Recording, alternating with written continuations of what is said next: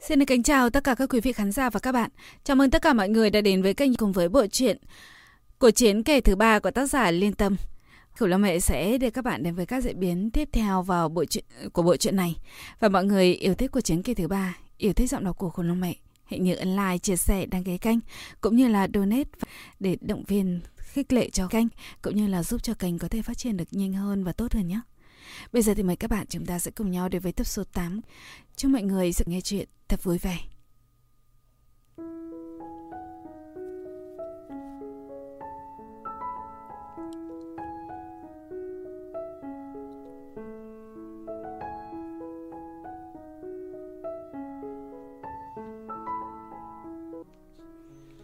Cơn gió lạnh giá bên ngoài cửa sổ giống như ngàn lưỡi rào cửa thăng vào mặt, khiến cho ta không kịp thở. Vừa đóng xong cửa sổ, ông xã đã trở về. Khuôn mặt anh dầu dĩ đầy tâm trạng. Tôi vừa định mở miệng, hỏi anh có biết hôm nay là ngày gì không? Anh quay người bước vào phòng ngủ, đóng sầm cửa lại. Tôi giật mình dự cảm có chuyện gì đó đang xảy ra với anh. Tôi định mở cửa phòng nhưng anh đã khóa bên trong. Tôi lôi chìa khóa ra, tay run run, tim đập thình thịch.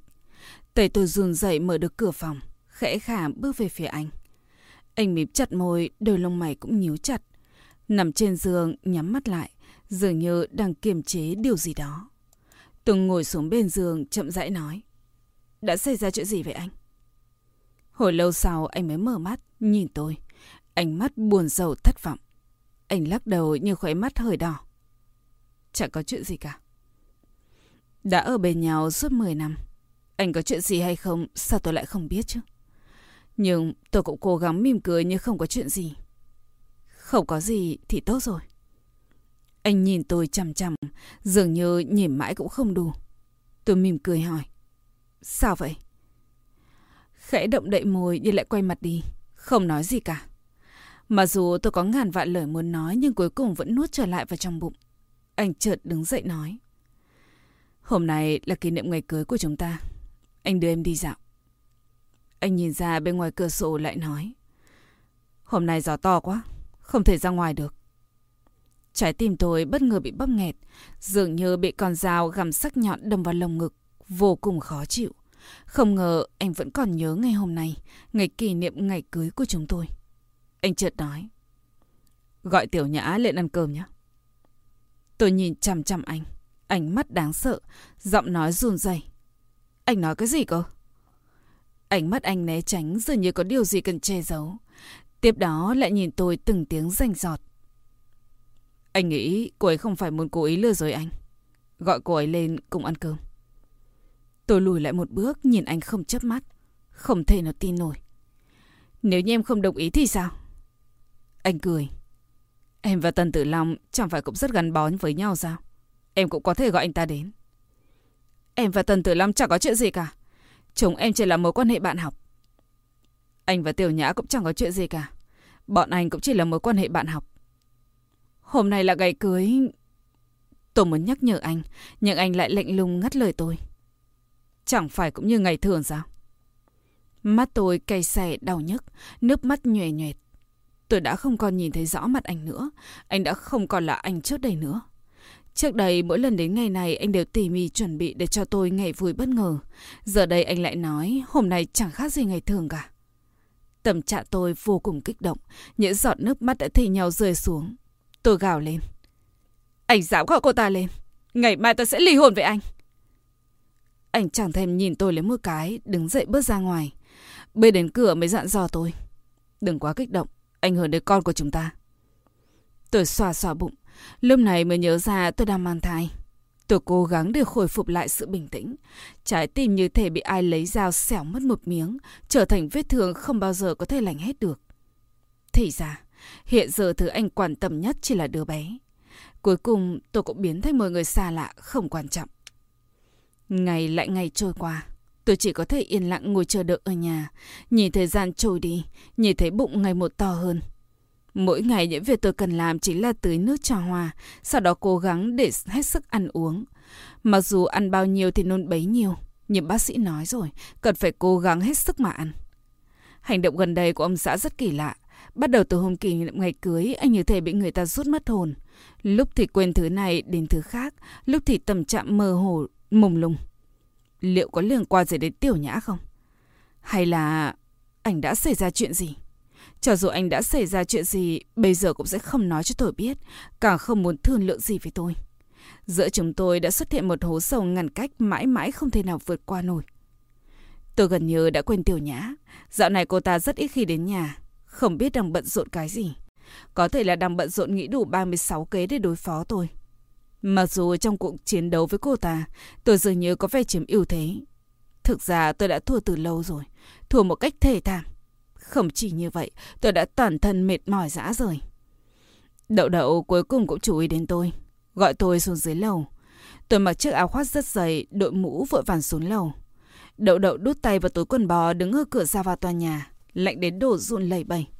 Tôi khẽ gọi đậu đậu. Cô đưa cho tôi một chiếc hộp giọng nói sầm sượng. Cho chị này. Tôi đón lấy mở ra xem, là một chiếc khăn quàng cổ màu vàng nhạt tuyệt đẹp. Lấy tay vuốt cảm giác vô cùng mềm mại. Giọng nói đậu đậu vẫn không được hòa nhã. Lạnh quá, quả sẽ ấm hơn. Tôi lấy ra quấn vào cổ mỉm cười. Cảm ơn em. Cô chừng mắt nhìn tôi.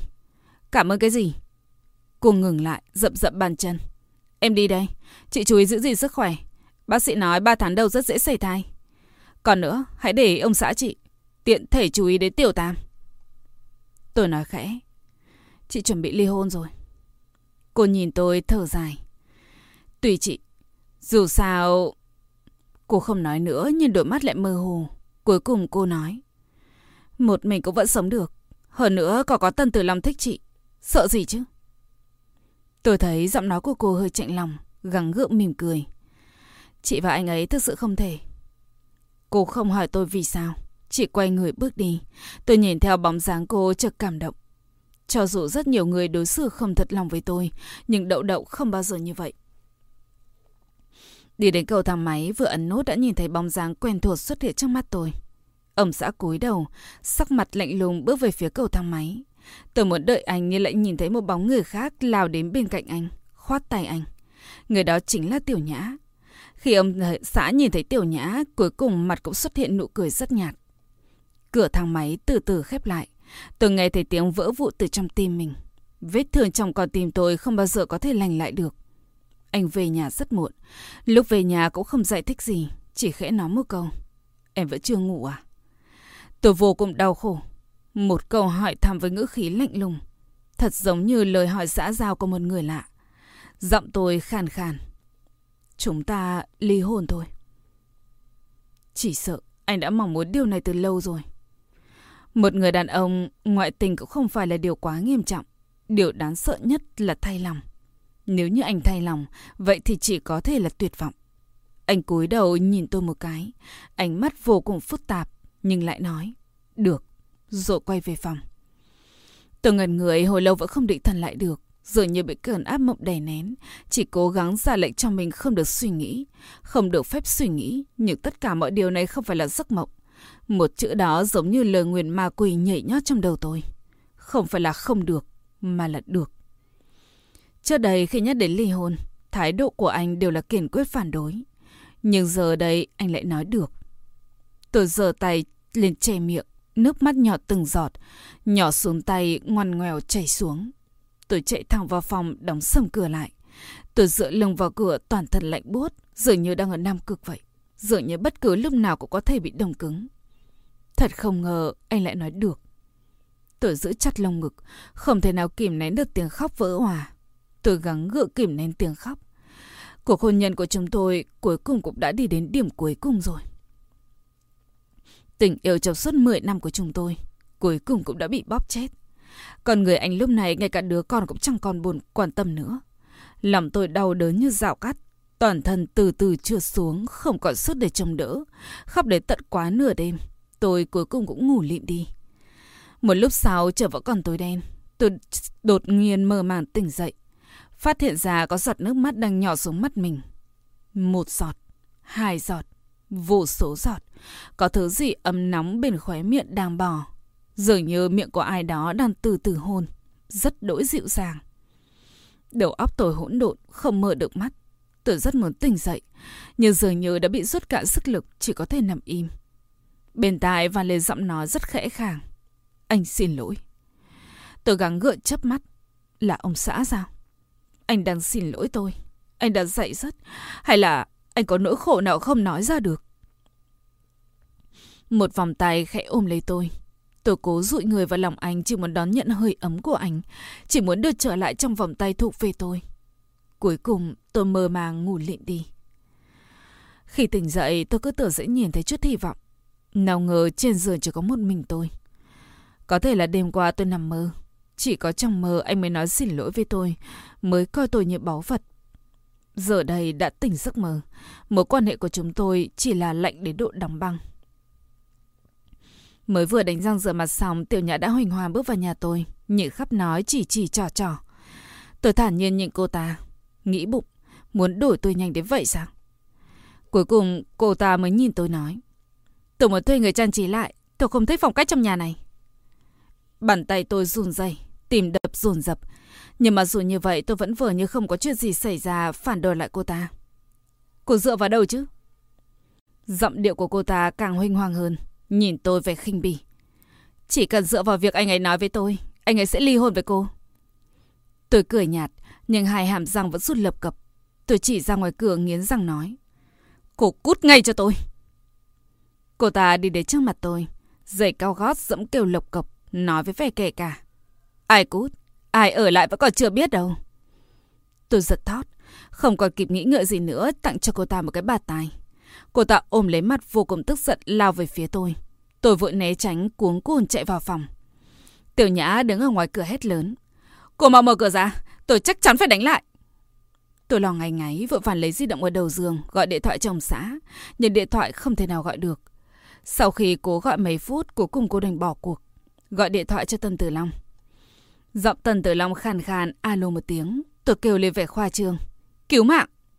Anh ngẩn người lên tiếng hỏi. Làm sao vậy? Tôi nghe thấy tiếng gạo thét chửi bới của Tiểu Nhã ở phía ngoài cửa rất căng thẳng. Em không chịu nổi, đã tát Tiểu Nhã một cái. Bây giờ cô ta đang đứng ngoài cửa tìm em để trả thù. Anh nói, tôi đến ngay. Tiểu Nhã đang đạp cửa. Cô ra đây cho tôi. Tôi vẫn kiên trì tiếp tục ấn số điện thoại của ông xã. Đột nhiên thấy thông báo tắt máy. Từ trước đến nay, anh sợ đứa bé có chuyện gì lúc nào cũng bật máy. Hai cục pin thay nhau dùng. Bây giờ anh đã thật sự không quan tâm nữa rồi. Anh đã hoàn toàn không quan tâm nữa rồi. Kể từ buổi tối hôm kỷ niệm ngày cưới, anh dường như biến thành một người khác. Là một người xa lạ mà chính tôi cũng cảm thấy sợ hãi. Nhưng tối qua, những giọt nước mắt đó là thật. Lời nói xin lỗi tôi nghe trong lúc mơ màng cũng là thật. Tất cả mọi thứ không phải là giấc mơ. Có phải anh có nỗi niềm nào không thể nói ra được? Tôi trốn trong phòng hơn 20 phút, cuối cùng nghe thấy tiếng chuông cửa vang lên.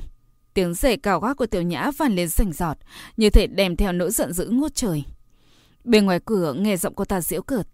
Thì xa là gọi cứu viện. Giọng nói của tần từ lòng cũng chuyển đến tai tôi. Cô mau mở cửa ra.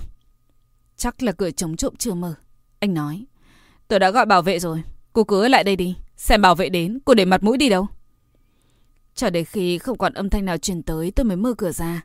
Vừa vặn bắt gặp đôi mắt đầy quan tâm của Tân Tử Long. Tôi thấy cay mũi, mắt ẩn ực nước. Anh khẽ khàng an ủi tôi. Không sao rồi. Tôi gắng gượng mỉm cười nhưng lại không kiềm chế nổi, chỉ muốn chảy nước mắt. Anh cười miễn cưỡng. Cô ta quá hoành hoàng. Lần sau em đừng để cô ta vào nhà. Tôi chỉ thấy buồn rầu.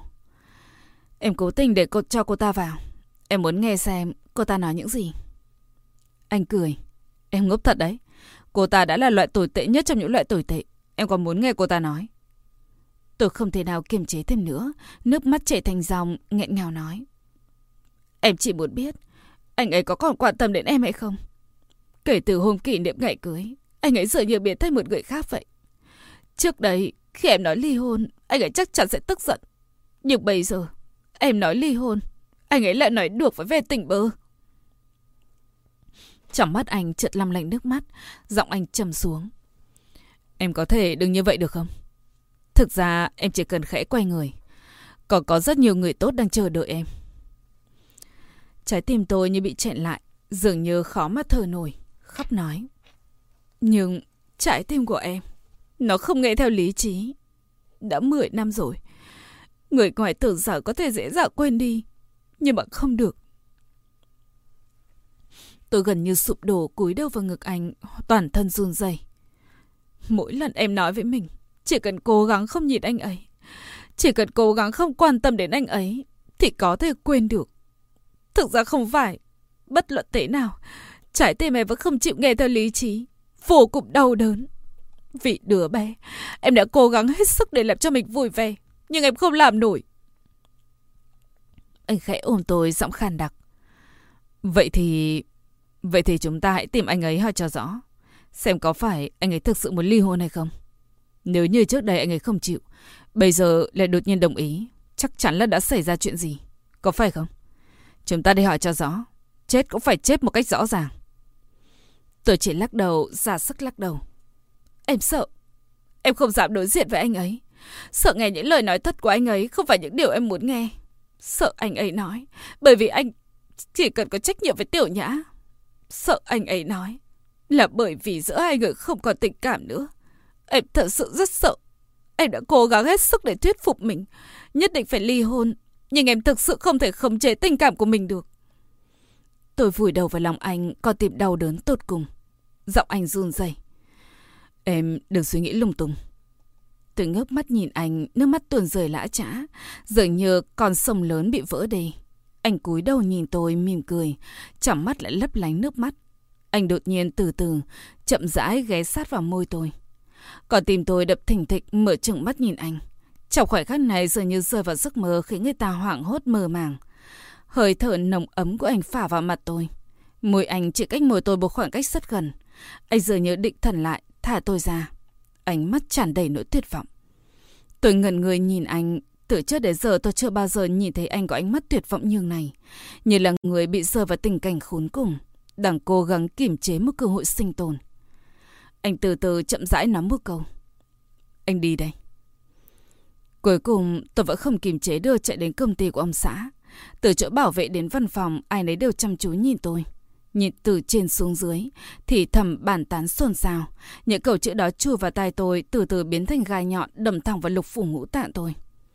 Nghe nói anh Khoa và Tiểu Nhã ở cùng nhau. Vợ đã đến làm ầm lên rồi, có cái khay để xem rồi. Tôi cố gắng trấn tĩnh mình, chậm rãi gõ cửa văn phòng.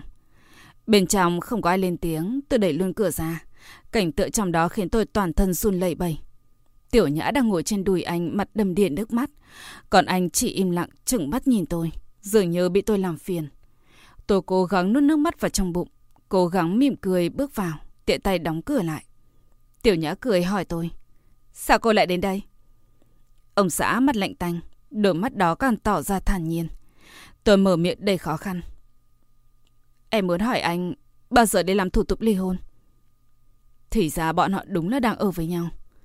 Ông xã nhìn tôi mặt vẫn bình thản, giọng nói hỏa nhã đến độ gần như không mang theo một chút sắc thái tình cảm nào.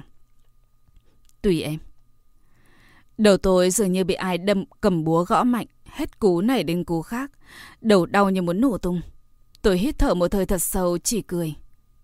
Tài sản, muốn phân chia như thế nào? Anh trầm mặc, chỉ chăm chú nhìn tôi không chớp mắt. Tiểu nhã cười nhạt. đời nhiên là chia đôi. Bàn tay tôi bất giác sờ lên bụng, cười còn lạnh hơn. Nằm mơ. Tiểu nhã tỏ vẻ khinh bỉ. Lẽ nào cô muốn nuốt trọn sao? Tôi tét miệng cười như trong lòng lại đau đớn khôn ta. Đúng vậy.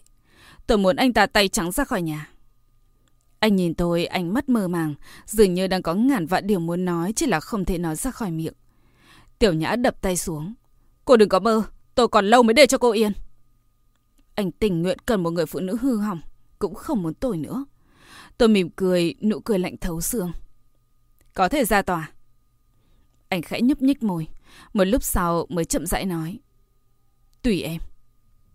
Vẫn là lại hai chữ đó. Tùy tôi. Chuyện gì cũng đều tùy tôi. Cho dù không có gì nữa anh cũng không buồn quan tâm. Kể cả con trẻ anh cũng không quan tâm.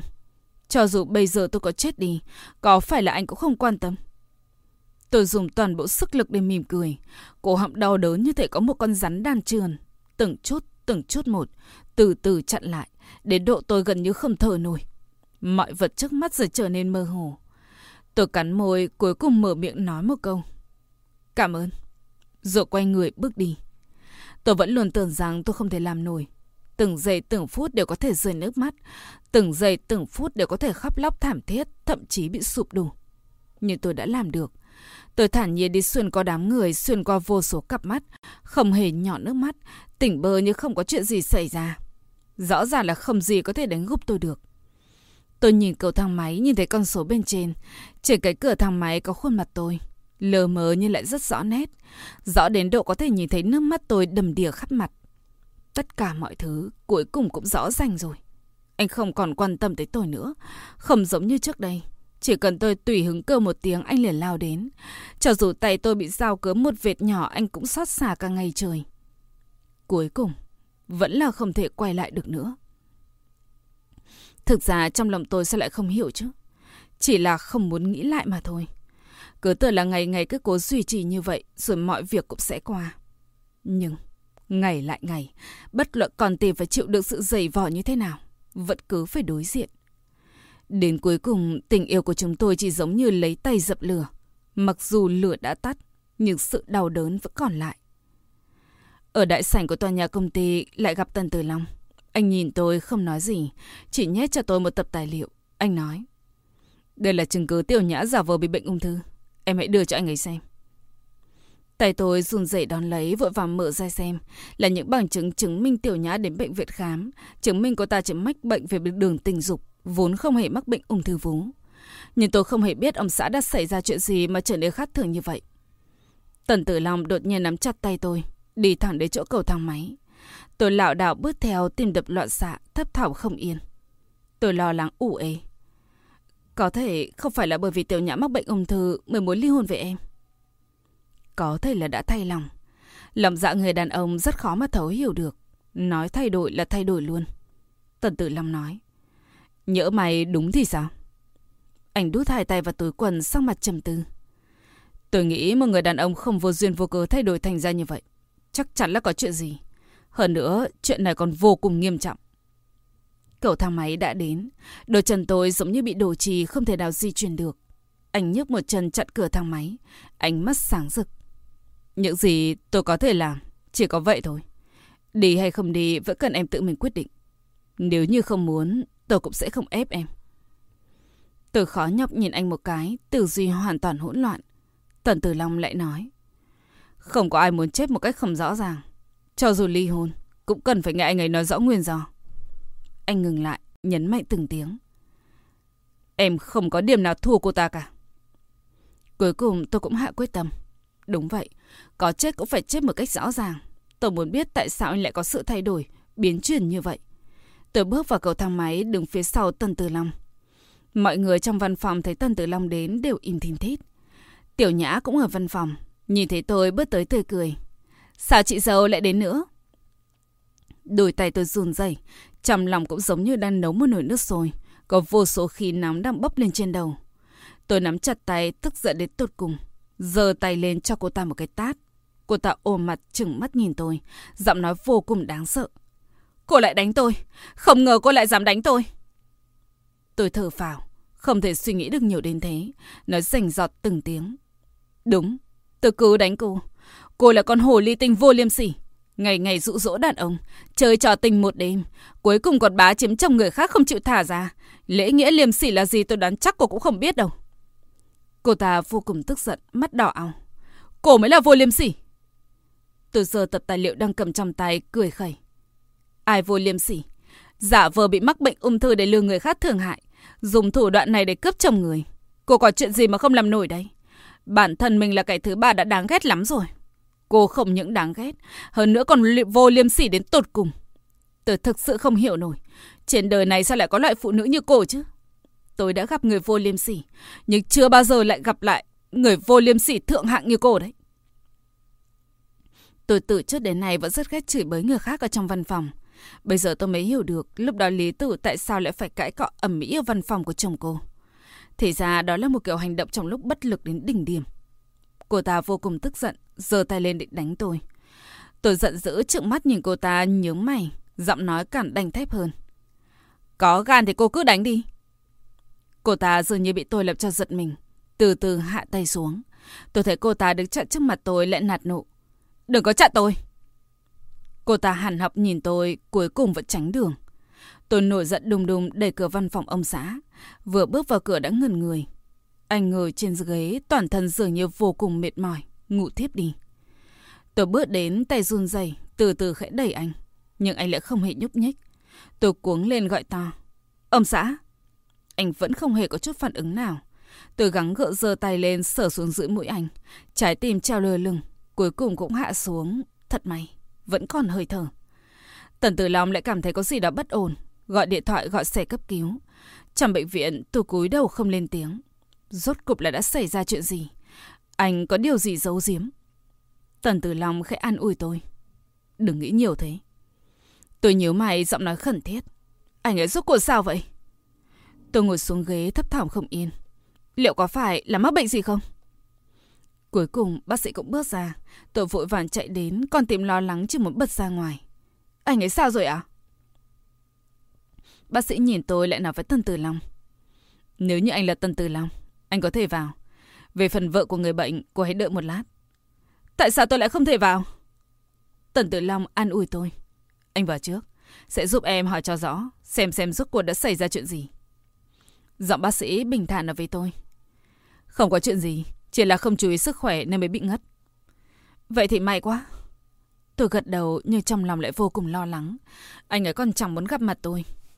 Mười mấy phút sau, Tần Tử Long cuối cùng cũng bước ra, cố gắng kìm nén câu hỏi trong lòng. Chỉ nhìn anh không lên tiếng, anh cười nói. Không có gì, chỉ là ốm vặt. Anh ngừng lại, lông mày nhíu chặt nói với vẻ khó khăn. Nhưng anh ấy nói muốn ra tòa ly hôn với em. Tôi chị mỉm cười cố nuốt nước mắt vào trong. Anh ấy thực sự không sao chứ? Giọng tôi vẫn run rẩy. Có phải thực sự không sao không? Anh khẽ gật đầu. Anh đảm bảo với em. Thực sự không sao. Anh, tôi đứng bật dậy khỏi ghế. Anh lại giơ tay ra ngăn tôi lại. Lát nữa anh ấy sẽ ra. Em không cần phải hỏi anh ấy đâu. Ánh mắt tôi nhìn chằm chằm vào cửa. Ông xã đang mở cửa bước ra. Anh bước đến bên cạnh tôi, mặt lạnh tanh. Về nhà thôi. Tôi đột nhiên nắm chặt cánh tay anh dường như đang cầu xin. Nói cho em biết, anh thực sự không sao, có phải không? Anh khẽ nhìn tôi, ánh mắt vô cùng lạnh lùng. Anh từ từ gỡ từng ngón tay tôi ra hất mạnh, rất vô tình. Anh chậm rãi nói. Tôi thực sự không sao. Vừa rồi gọi Tần tự Long vào, chỉ là muốn hỏi về việc ly hôn. Tôi mở tỏ mắt bướng bỉnh giữ anh lại hỏi. Là vì tiểu nhã, vì cô ta anh mới ly hôn với em có phải không? Anh uể oải. Phải hay không, đều không liên quan gì tới em.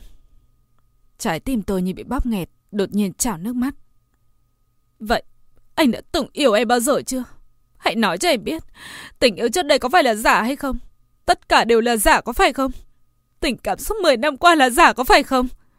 Những lời nói ngọt ngào của anh, tất cả. Tôi khóc không thành tiếng, lông mày khẽ nhướn lên, giọng nói bi thương. Tất cả điều này đều là giả có phải không? Anh khẽ cười, giọng nói thê lương. Tôi chẳng qua là gặp ai thì sống với người đó thôi. Tôi vẫn không cam tâm, nước mắt tuôn rơi, gắng hết sức nhìn thật sâu vào đôi mắt anh, ngoài sự lạnh lẽo chính là sự thản nhiên. Chỉ là vùng sa mạc không có nước, khổ cằn đến độ khiến người ta tuyệt vọng. Giọng nói của tôi bi thường Vậy, anh có yêu đứa bé hay không? Anh chằm chằm nhìn tôi, trầm mặc, trong mắt thoáng vẻ đau khổ. Cuối cùng anh chậm rãi nói. Đương nhiên. Là con của tôi sao lại không yêu chứ? Tôi từ từ thả tay anh ra. Người đàn ông trước mặt tôi lúc này thật không ngờ bỗng chốc trở nên xa lạ một cách đáng sợ. Từng lời nói của anh giống như vô số lưỡi dao lao thẳng về phía tôi. Từng lưỡi dao cắm phập vào thân thể tôi. Anh cứ thấy trợ mắt nhìn tôi máu chảy đầm đìa, nhìn tôi đau khổ đến chết. Tôi vẫn luôn cho rằng mình đủ kiên cường, đủ dũng cảm. Nhưng giờ đây tôi thực sự không có chút sức lực nào cả. Yếu ớt đến độ giống như một con búp bê giấy, không có chút sinh khí nào. Vừa chạm vào là đã đổ sụp. Bức tường chắn ở trong lòng tôi đã hoàn toàn sụp đổ. Được rồi, vậy thì ly hôn, vậy thì buồn tay. Anh chẳng qua là gặp ai thì ở cùng người đó thôi. Vậy thì tại sao tôi lại phải si mê đắm đuối, không thể sống thiếu anh được chứ? Về nhà tôi lật dở những tấm ảnh cũ, ngắm kỹ từng tấm một. Trên bãi cỏ xanh mướt giữa gốc cây đại thụ, anh ôm tôi, nụ cười rạng rỡ. Còn tôi cười ngọt ngào ngã vào lòng anh. Còn có cả một album ảnh cưới rất dày. Hai người tay trong tay, nắm chặt như thể dính vào nhau. Cảnh phía sau lưng là trời xanh mây trắng, là sóng nước mênh mông. Anh nhìn tôi bằng ánh mắt nồng nhiệt, còn tôi thì vô cùng e lệ. Những bức ảnh này được in lại trên tờ trên giấy ảnh mỏng. Tôi vẫn luôn cho rằng chúng là nhân chứng của tình yêu, là một mối tình bất diệt. Thì ra, tất cả đều là lời nói dối.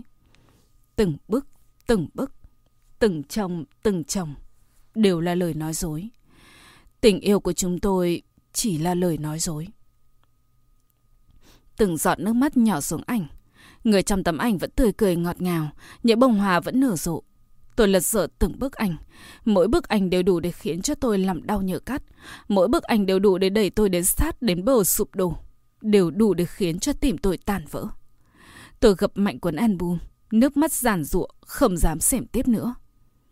Tôi chẳng qua là gặp ai thì sống với người đó thôi. Câu nói đó thật quá tàn khốc. Nó cứ quẩn quanh trong trí óc tôi không chịu buồn thà. Dường như nó đã được tiêm vào mạch máu của tôi. Chỉ có chết mới có thể quên được. Tôi ôm cuốn album vào lòng, cắn chặt môi. Tôi đứng dậy, ném mạnh cuốn album vào khung ảnh cưới đang treo trên tường. Choang một tiếng, khủng kính vỡ vụn vưởng vãi khắp sàn nhà. Tôi mệt mỏi dã rời, thả người xuống ghế sofa, nhắm mắt lại. Nước mắt cứ thế tuôn rơi. Người đàn ông tôi đã yêu 10 năm. Kết quả lại không hề yêu tôi. Tiếng điện thoại chợt vang lên, tay tôi run dậy nhấc máy. Là tiểu nhã gọi đến tìm ông xã tôi. Tôi gào lên với cô ta. Rốt cuộc cô có thôi đi không? Tôi dập mạnh điện thoại, ủ rũ ôm chặt lấy mình, chỉ có thể chảy nước mắt. Cả đời chúng tôi lời thề nguyện cả cuộc đời này mãi mãi không bao giờ rời xa nhau, không bao giờ vứt bỏ nhau. Đến giờ đã đến điểm cuối cùng rồi. Thì ra cả một đời lại nhanh đến như vậy, trôi qua như tia chớp. Tiếng điện thoại lại tiếp tục vang lên. Cuối cùng ông xã mở cửa nhấc điện thoại. Tôi lạnh lùng trưởng mắt nhìn anh, cố gắng hết sức để kiềm chế giọt nước mắt. Giọng anh ừ một tiếng về nhàn nhạt, nhạt, cười nói. Vậy lát nữa gặp. Ừ, ừ, mặc kệ cô ấy. Những lời nói ngọt ngào đó đến hôm nay chỉ như là con dao. Nghe ở tai, cứa ở tim. Anh gác máy lặng lẽ nhìn tôi, giọng nói lạnh lùng. Việc ly hôn anh đã hỏi luật sư. Theo pháp luật, tài sản chúng ta sẽ chia đôi. Căn nhà thuộc về em, xe thuộc về anh. Anh đã nói với luật sư rồi, anh chỉ cần xe. Còn tất cả những thứ khác đều thuộc về em. Tôi cầm gối tựa của sofa, dùng hết sức lực ném vào người anh. Anh không động đậy, như thể hoa đá, anh tiếp tục nói. Anh có những tài sản gì sẽ đều nói cho em biết. Tôi ôm chặt lồng ngực, đau đớn tột cùng. Đau đớn đến độ không thể mở miệng ra được. Còn tim tôi giống như không ảnh cưới đó, nó đã bị vỡ vụn, không thể nào khép lại hoàn chỉnh được nữa.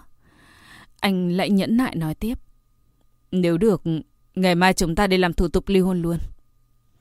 Tôi chỉ cảm thấy như có tiếng sấm rền bên tai, ngẩn người nhìn anh lặng lẽ trào nước mắt. Thật không ngờ anh lại nắm lòng muốn vạch rõ ranh giới với tôi đến như vậy. Anh đã muốn gấp rút như vậy. Thật không ngờ anh lại sốt sắng như vậy, không muốn đợi thêm dù chỉ một ngày. Tôi ngả hẳn người xuống ghế sofa, mắt nhìn lên trần nhà như thể đã chết, nhìn nỗi đau trong tim lại luôn nhắc nhở tôi. Tôi vẫn còn sống, sống trong cái thế giới bẩn thỉu này. Trong tòa lầu của sở dân chính, từ đôi nam nữ ai nấy mặt mày hớn hở vui mừng. Trước đây chúng tôi cũng giống như bọn họ, khoát tay người mình yêu thương, tươi cười rạng rỡ chụp ảnh, đăng ký, lấy sổ đăng ký kết hôn. Nhưng giờ đây, một mình tôi đang ngồi trên ghế trong căn phòng rộng lớn, trong lòng tràn ngập sự cô đơn và nỗi xót xa. Tôi giơ tay lên nhìn đồng hồ, lạnh đến độ toàn thân run rẩy. Tôi ấn số máy của anh, trên màn hình hiển thị máy của đối phương đàn bận. Tôi đứng dậy đi đến cổng sở dân chính. Có cơn gió thổi mạnh, lá chân cây thì nhau rơi xuống trông thật thê lương. Tôi nhìn những bậc thềm trước mặt, từ từ bước xuống. Từng bước, từng bước như thể con đường dài mãi, không thể có điểm cuối cùng. Đã đến giờ rồi nhưng người mà tôi đợi đó, người muốn cắt đứt hoàn toàn mối quan hệ với tôi còn chưa đến. Anh đang làm gì? Có phải là đã hối hận rồi không? Có phải là đã nghĩ thông suốt rồi không? Hay là đã nghĩ lại không muốn ly hôn cho mới cố tình đến muộn? Điện thoại ở trong túi chất kêu vang. Tôi nhìn lướt qua là số máy lạ, ấn nút nghe. Nhìn đầu bên kia lại không nói gì. Tôi alo mấy tiếng, đối phương vẫn không lên tiếng. Tôi dọa, nếu không nói nữa tôi sẽ tắt máy. Cuối cùng đối phương mới chậm rãi lên tiếng. Là anh. Thì ra là Tân Tử Long. Tôi muốn cười, nhưng mặt lại cứng đờ không thể nào cười nổi. Đành hỏi. Sao vậy? Anh hỏi. Em đang ở đâu? Tôi quay đầu lại nhìn lên tấm bia của sở dân chính, đột nhiên chỉ muốn khóc. Tôi hít thở một hơi thật sâu nói. Sở dân chính. Anh ồ một tiếng. Thật không ngờ sau đó lại không nói gì cả. Tôi bật cười. Ly hôn đấy. Tôi cố gắng hết sức để gắng gượng kiểm chế giọt nước mắt nóng hổi đang dâng trong khoanh mắt. Cố gắng tỏ ra thản nhiên khi nói ba chữ đó. Tôi cứ tưởng tôi có thể chịu đựng được. Thì ra là không thể. Từ trước đến nay tôi vẫn không thể chịu đựng nổi hai chữ ly hôn đó. Trong lòng nghĩ có lẽ sẽ rất dễ dàng. Chỉ cần hai bên đồng ý nhận lấy sổ ly hôn, suốt cả đời này sẽ không còn dính líu gì đến nhau. Nhưng lại vẫn đau buồn như vậy. Đau buồn đến độ chỉ một chảo nước mắt, giống như hàng vạn mũi tên xuyên thẳng vào tim. Một lúc lâu sau anh mới chậm rãi nói. Vậy anh ấy đã đến chưa? Tôi lắc đầu hơi nhỏ mắt, gắng sức để kìm nén giọt nước mắt đang chuẩn bị trào ra. Anh thấy tôi không lên tiếng lại hỏi. Nghĩ thoáng ra một chút. Tôi khẽ gật đầu. Di động lạnh lẽo kể sát bên tai. Chỉ cảm thấy bút lạnh con tim. Nước mắt chảy ròng ròng. Cuối cùng tôi cũng gắng gượng nói một câu. Em sẽ không sao đâu. Bụng cảm thấy hơi đau, cổ họng dường như cũng bị hóc xương. Vô cùng đau đớn. Anh nói. Vậy lát nữa anh đến đón em. Tôi cố giữ bình tĩnh nói. Không cần đâu. Từ ngày mai anh ấy không còn là chồng em nữa. Suốt cuộc đời này, bọn em không thể nào quay trở lại được nữa. Suốt cuộc đời này, đúng là không thể nào quay trở lại được nữa. Người đàn ông đó, người đã chiếm giữ 10 năm trong cuộc sống của tôi đã sắp sửa bị loại bỏ. Thật sạch sẽ gọn gàng, không còn thừa lại bất cứ thứ gì. Từ đây sẽ trở thành một người xa lạ mà tôi đã từng quen thuộc nhất. Ngoài việc đi lướt qua nhau, sau này không bao giờ còn bất cứ điểm giao nào nữa. Sau khi ngắt cuộc gọi với Tân Tử Long, tôi lại tiếp tục ấn số máy của ông xã. Lần này có người nhấc máy, tôi vừa hỏi. Mấy giờ anh đến? Đã nghe thấy tiếng phanh xe thật gấp từ phía bên kia chuyển tới. Tiếng âm thanh sắc nhọn đó dường như lưỡi rào cứa mạnh khiến cho tai tôi như bị ù. Cả con tim như bị rơi xuống đất. Phía bên kia đường, xe cộ đồng đúc, đột nhiên vang lên một âm thanh lớn. Tiếp theo liên tục vang lên những tiếng kêu thất thành. Tôi nhìn ra bao nhiêu xe đang dừng lại. Vô số người đi đường về quanh lấy hiện trường tai nạn. Tôi tắt máy, mở trừng mắt, bước loạn trọng về phía trước. Bước từng bước trên bậc cầu thang, chạm xuống mặt đất như thể trống rỗng. Tôi đứng ở phía xa, xe cộ đàn đi lại nườm nượp, nhìn chăm chú vào hiện trường tai nạn phía đối diện. Chiếc xe xảy ra tai nạn trông quen thuộc đến nhức mắt, khiến cho nước mắt tôi chảy ràn rụa giống như trời đổ mưa. Tôi giật thót mình, không kịp chú ý đến dòng xe cộ đi lại nườm nượp trước mắt, chỉ muốn lao đến đó. Cho dù chúng tôi có sắp phải ly hôn hay không, cho dù anh ấy có bao nhiêu lỗi lầm, trong lòng tôi vẫn luôn yêu anh ấy. Cho dù có bao nỗi oán hận, cho dù sau này chỉ có thể là một người lại để lướt qua nhau. Anh cũng không thể bỏ đi như vậy được. Tôi giống như một con kiến nhỏ, không hề chú ý đến đoàn xe cộ nườm nượp, cứ thế lao đến. Bao nhiêu xe ô tô vội vàng phanh gấp trước mắt tôi. Bao nhiêu người lái xe lườm nguyết chừng mắt nhìn tôi. Tôi mặc kệ tất cả. Trong mắt tôi chỉ còn lại chiếc ô tô bị tai nạn đó. Khó khăn lắm mới đến được phía bên kia. Chèn lấn vào giữa đoàn người. Hai chiếc xe đâm nhau. Người trong xe nằm im bất động, đầm đìa máu me. Tôi không thể nào kiềm chế hơn được nữa. Lao đến phía trước. Nước mắt giản ruộng đập mạnh cửa xe quen thuộc. Bàn tay tôi run rẩy đập liên tục vào cửa kính xe. Anh mở cửa! Mau mở cửa ra! Sao anh có thể ra đi như vậy được? Bố của con tôi, sao có thể? Cho dù anh có nghìn vạn điều không tốt, cũng không thể bỏ lại chúng tôi như vậy được. Tôi lớn tiếng gào thét. cậu xin anh, hãy mở cửa ra! Cơ thể tôi đột nhiên bị một người phía sau ôm chặt. Giọng nói thân quen vang lên bên tai. Bà xã, anh ở đây. Toàn thân tôi cứng đờ từ từ quay người lại, nhìn chăm chăm vào khuôn mặt quen thuộc. Mắt tôi chợt nóng bừng. Bàn tay túm chặt cổ áo anh, tôi ngừng đầu nhìn anh. Mặc tròn nước mắt tuồn rời lã chã. Đã bao nhiêu lần tôi cố gắng kiềm chế tình cảm của mình. Cuối cùng cũng bùng nổ. Đôi chân mềm nhũn, bụng đau dữ dội. Tôi quỳ sụp xuống đất. Anh ôm lấy tôi trong mắt tràn đầy sự lo lắng. Anh khẽ gọi tôi.